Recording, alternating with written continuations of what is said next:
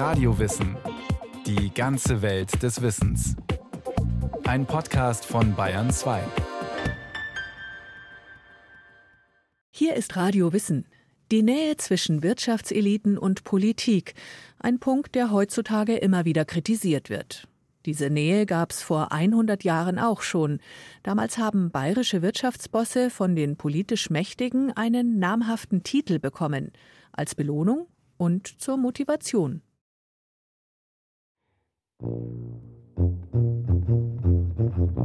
Wirtschaftliche Macht, Reichtum, bürgerliches Ansehen, soziales Engagement, das waren die Voraussetzungen.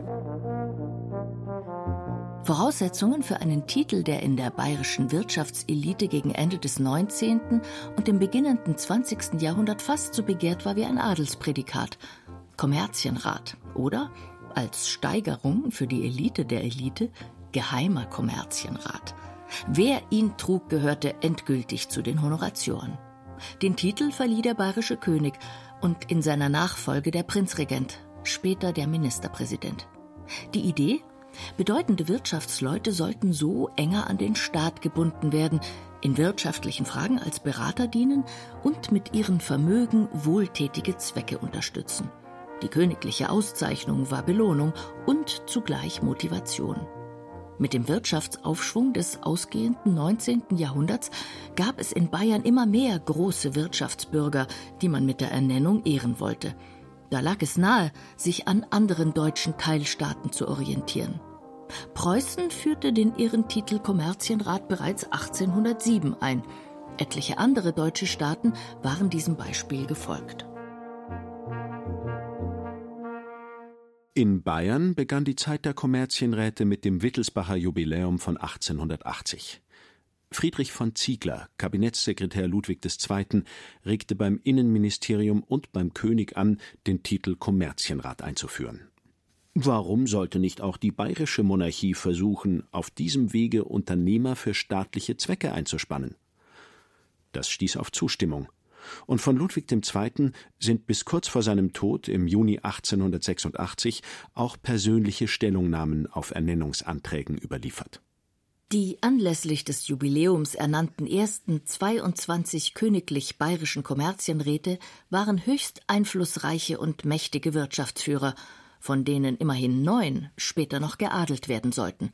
Es gehörten dazu Heinrich Butz, Direktor der Maschinenfabrik Augsburg, später MAN, Dr. August Klemm, Direktor und Mitbegründer der BASF in Ludwigshafen, Friedrich Karl Alexander Grundherr, Gründer der Firma Grundherr und Hertel in Nürnberg, Wilhelm König, Besitzer der Druckmaschinenfabrik König und Bauer in Oberzell bei Würzburg. Derart hochkarätige Persönlichkeiten erhöhten das Ansehen des neuen Titels und damit den Wunsch, ihn selbst zu besitzen. Insgesamt zeichnete Ludwig II. 64 Unternehmer aus. Die Geehrten bedankten sich untertänigst beim König. Allerdurchlauchtigster, großmächtiger König, allergnädigster König und Herr, Eure königliche Majestät haben die außerordentliche Gnade gehabt, dem alleruntertänigst treugehorsamst unterzeichneten, mittels allerhöchsten Dekretes vom 31. August laufenden Jahres den Titel eines Kommerzienrates allerhuldvollst zu verleihen. Tief bewegt von diesem königlichen Gnadenbeweise wagt es der allersubmissist Unterzeichnete, Eurer königlichen Majestät, seinen alleruntertänigsten, freudigsten Dank für diese ihm unverdient gewordene allerhöchste Auszeichnung zu Füßen zu legen und zugleich die Versicherung seiner unwandelbaren Treue und Anhänglichkeit an die geheiligte Person eurer königlichen Majestät wie seiner allertiefsten Ehrfurcht und Unterwürfigkeit zu erneuern. München, 20. Dezember 1885 Eurer königlichen Majestät alleruntertänigst treu gehorsamer Diener Michael Gedeisen, Kaufmann. Kabinettssekretär Friedrich von Ziegler, der die Idee der Kommerzienratsverleihungen formuliert hatte, war übrigens Schwiegersohn des Augsburger Papierfabrikanten Friedrich Heindl, der dann 1882 auch prompt zum Kommerzienrat ernannt wurde. Die Verbindung zwischen hohen Hofbeamten und bayerischen industriellen Familien ist hier mit Händen zu greifen.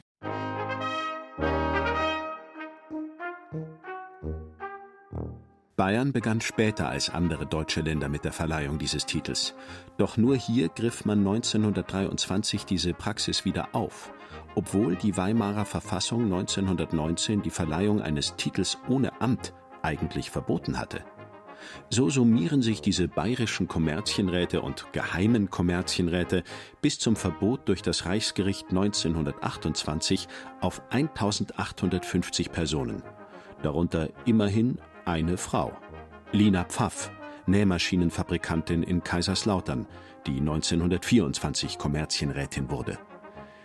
Der Titel ad personam verliehen und nicht vererbbar stand auf Visitenkarten und auf Grabsteinen. Er war für viele attraktiver als ein Adelsprädikat und bis heute ist man sehr stolz auf einen Kommerzienrat in der Familie. Die Titelverleihung machte eine Wirtschaftselite sichtbar das Ministerium und der Monarch oder nach 1923 der Ministerpräsident bestätigten so einem Wirtschaftsbürger, dass er ein wohlhabender, glaubwürdiger und höchst kreditwürdiger Geschäftspartner war. Dies war symbolisch wichtig, aber auch wirtschaftlich interessant. Mit dem Titel gehörte man nun zu einem exklusiven Kreis. So waren alle Handelskammerpräsidenten Kommerzienräte. Und Kommerzienräte wirkten auch als Vorstände des Bayerischen Industriellen Verbandes. Sie waren Aufsichtsräte und Vereinsvorstände. Kommerzienräte wurden zu Handelsrichtern ernannt und sie saßen im Eisenbahnrat, einem Gremium, das den Staat bei der Streckenführung der Eisenbahnlinien beriet. Die bayerischen Kommerzienräte waren gerade in kleineren Orten und Städten oft die wichtigsten oder gar einzigen Arbeitgeber. Sie waren lokale Könige. Sie besaßen Brauereien, Fleischfabriken oder Verlage, wirkten als Direktoren, Bankiers oder Großhändler. Und sie waren die großen Spender und Mäzene, die für Waisenhäuser, Armenstiftungen und Schulen, für Denkmäler und Kunstsammlungen, für Kirchenglocken, patriotische Zeitungen und vieles andere Geld gaben. Viel Geld.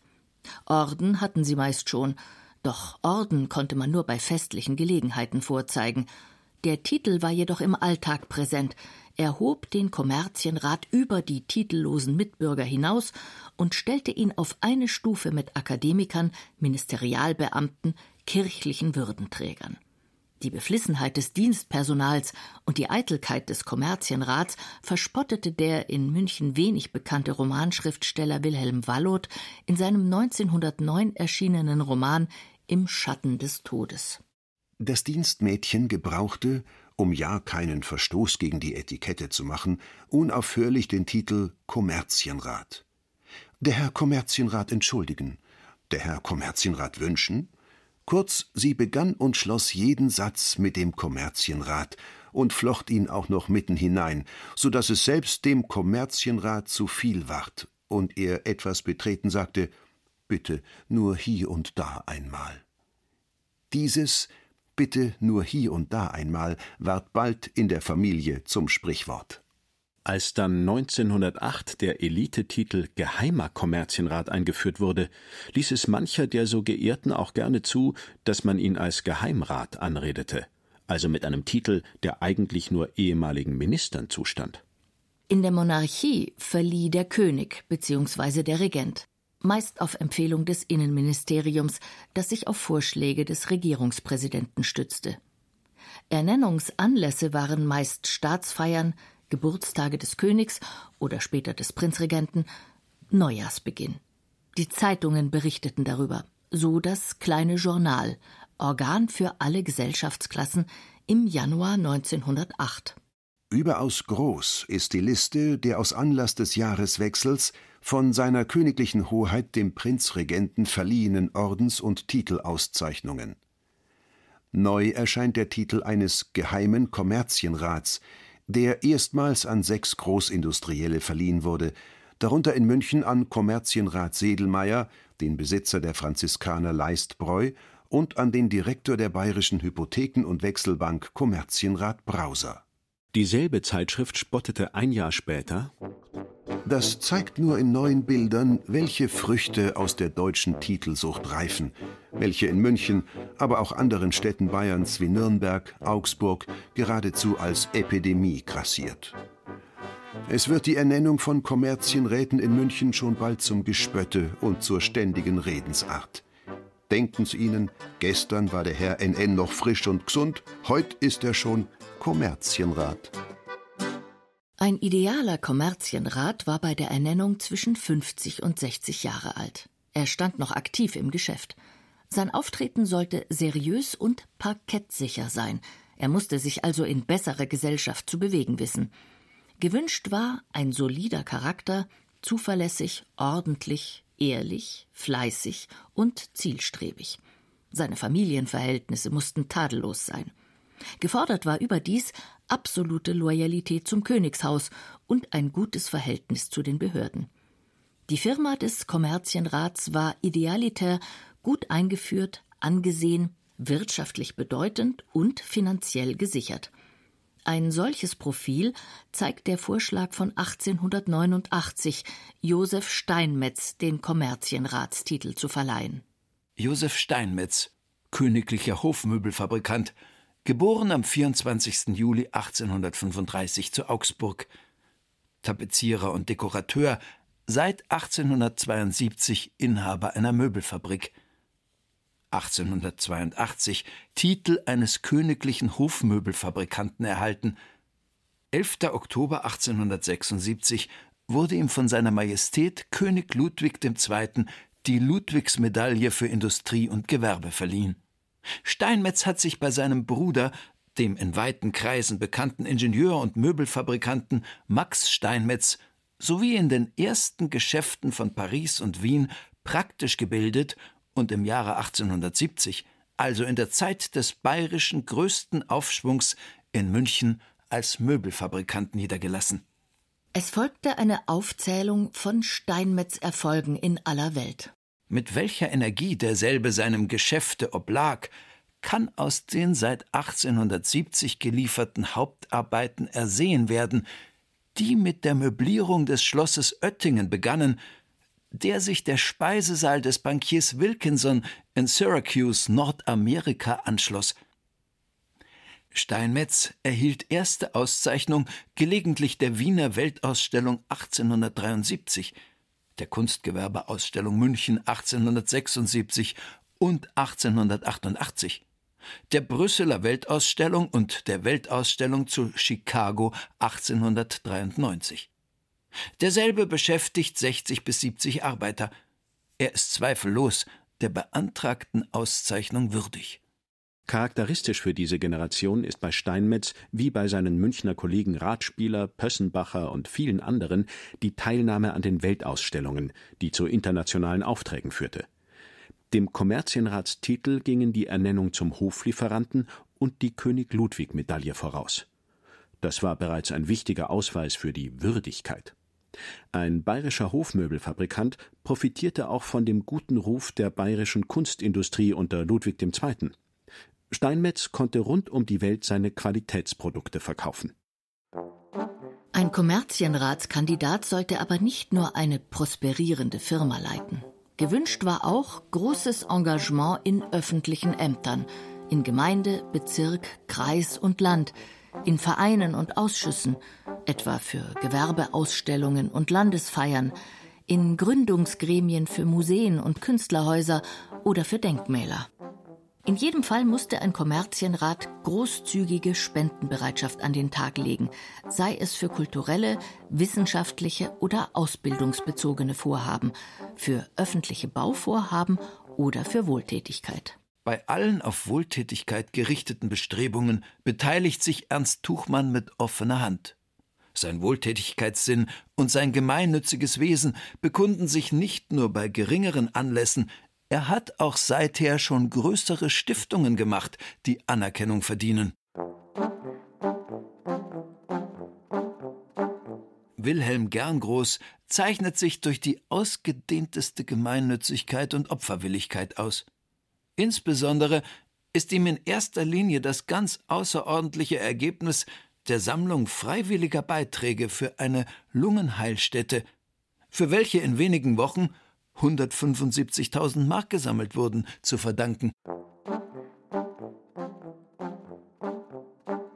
Gegen 400 Arbeiter finden Beschäftigung in Eduard Bayerleins Betrieb, einer der größten Strickgarnfabriken Deutschlands in Bayreuth. Für dieselben hat er in anerkennenswertester Weise durch Gründung einer Krankenkasse, einer allgemeinen Unterstützungskasse und einer Vorschusskasse gesorgt. Alljährliche Zuwendungen an die Kassen erhöhen deren Bestand. Der jährliche Versand des Etablissements, in welchem außer dem Besitzer ein kaufmännischer und ein technischer Direktor tätig sind, beläuft sich auf eine Million Mark. Eduard Bayerlein hat sich im Laufe der Jahre ein sehr namhaftes Vermögen erspart und genießt in allen Kreisen der Bevölkerung das größte Ansehen.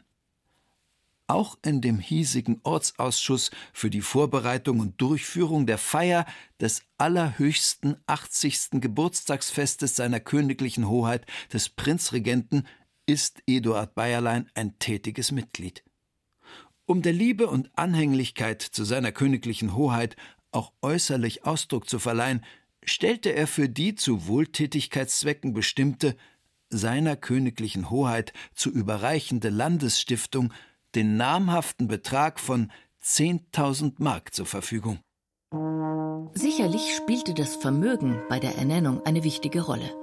Das zeigt der hohe Anteil an Millionären oder Multimillionären unter den bayerischen Kommerzienräten, der sich für das Stichjahr 1914 gut belegen lässt – es besteht eine weitgehende Übereinstimmung zwischen geheimen Kommerzienräten und den im Handbuch der Millionäre in Bayern verzeichneten Multimillionären.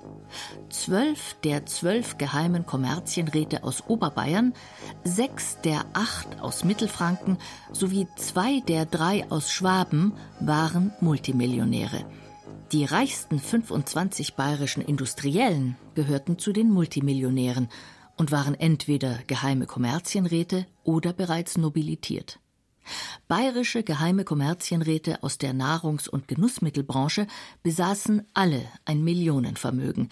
Das waren vor allem die großen Brauer, darunter allein drei Brüder Sedelmeier von der Spatenbrauerei mit je 25 bzw. 20 Millionen Mark Vermögen. Die gleiche Übereinstimmung zwischen Vermögen und Kommerzienratstitel bestand im Sektor Banken und Versicherungen.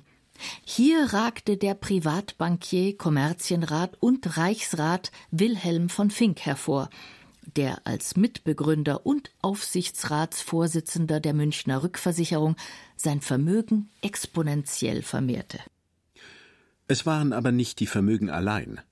Die bürgerliche Stiftungskultur war anfangs von dem Gedanken inspiriert, die Lösung sozialer Probleme des Jahrhunderts selbst in die Hand zu nehmen, die Stadt zum Modell bürgerlicher Selbstorganisation zu machen. Viele Stadtbürger, Politiker, Hofbeamte, Pfarrer beider Konfessionen, Bankiers, Großkaufleute, Verleger, Brauer und ihre Gattinnen waren für katholische und evangelische Wohltätigkeitsvereine tätig. Nicht zuletzt jüdische Stifter spendeten auch für kirchliche soziale Einrichtungen aller Konfessionen.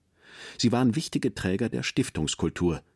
In Nürnberg finanzierte der jüdische Bleistiftfabrikant und Kommerzienrat Heinrich Berolzheimer Teile des 1910 eingeweihten Künstlerhauses. Er stiftete das 1911 errichtete Luitpoldhaus, das dem Naturwissenschaftlichen Verein, dem Ärztlichen Verein und dem Volksbildungsverein als Heimstätte diente und engagierte sich auch in vielen sozialen Belangen. Immerhin 15 Prozent der bayerischen Kommerzienräte gehörten der jüdischen Religion an. Das war ein Vielfaches des Gesamtanteils an der bayerischen Bevölkerung von 0,8 Prozent.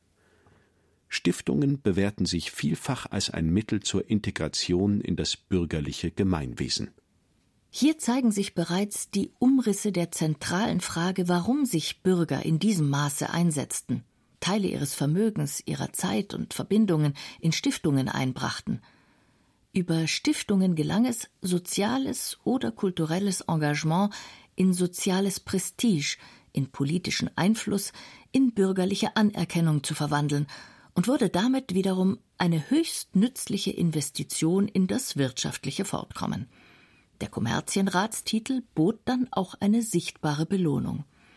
Bankiers, Großhändler, Fabrikanten, oft auch soziale Aufsteiger nobilitierten damit ihren puren Reichtum. Ein Beispiel stellen die öffentlichkeitswirksamen Bauten des Nürnberger und des Münchner Künstlerhauses dar. Unter den Stiftern des Nürnberger Künstlerhauses, das seit 1893 gebaut und 1900 eingeweiht wurde, dominierten die Kommerzienräte. Von 33 Spendern waren 21 Kommerzienräte und sechs geheime Kommerzienräte.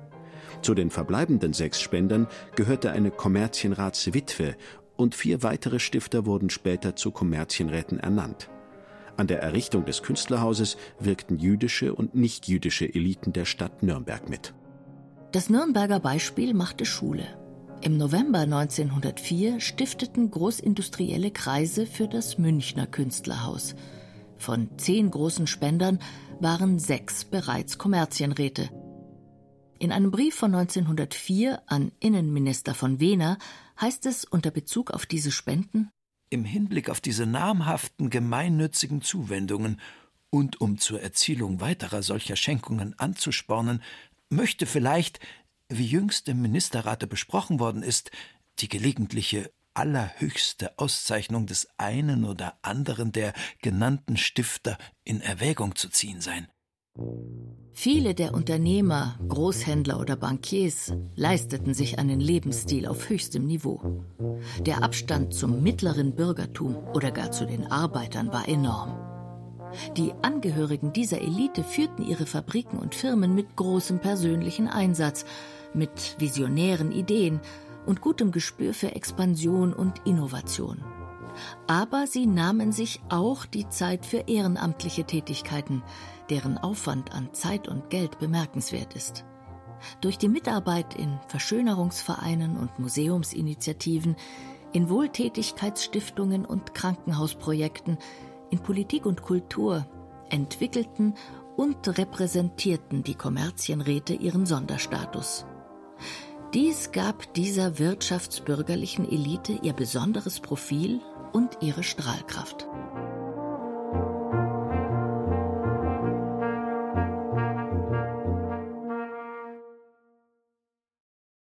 Die bayerischen Kommerzienräte und was der Titel für die Wirtschaftsbosse bedeutet hat, hat die Professorin für bayerische Geschichte Marita Kraus erklärt. Wenn Sie sich für Wirtschaftsgeschichte allgemein interessieren, hier die Empfehlung Inflation, Phänomen der Wirtschaftsgeschichte im Podcast Center von Radio Wissen. Und noch viel mehr in diese Richtung finden Sie auch in unserem Podcast Alles Geschichte. Viel Spaß beim Hören.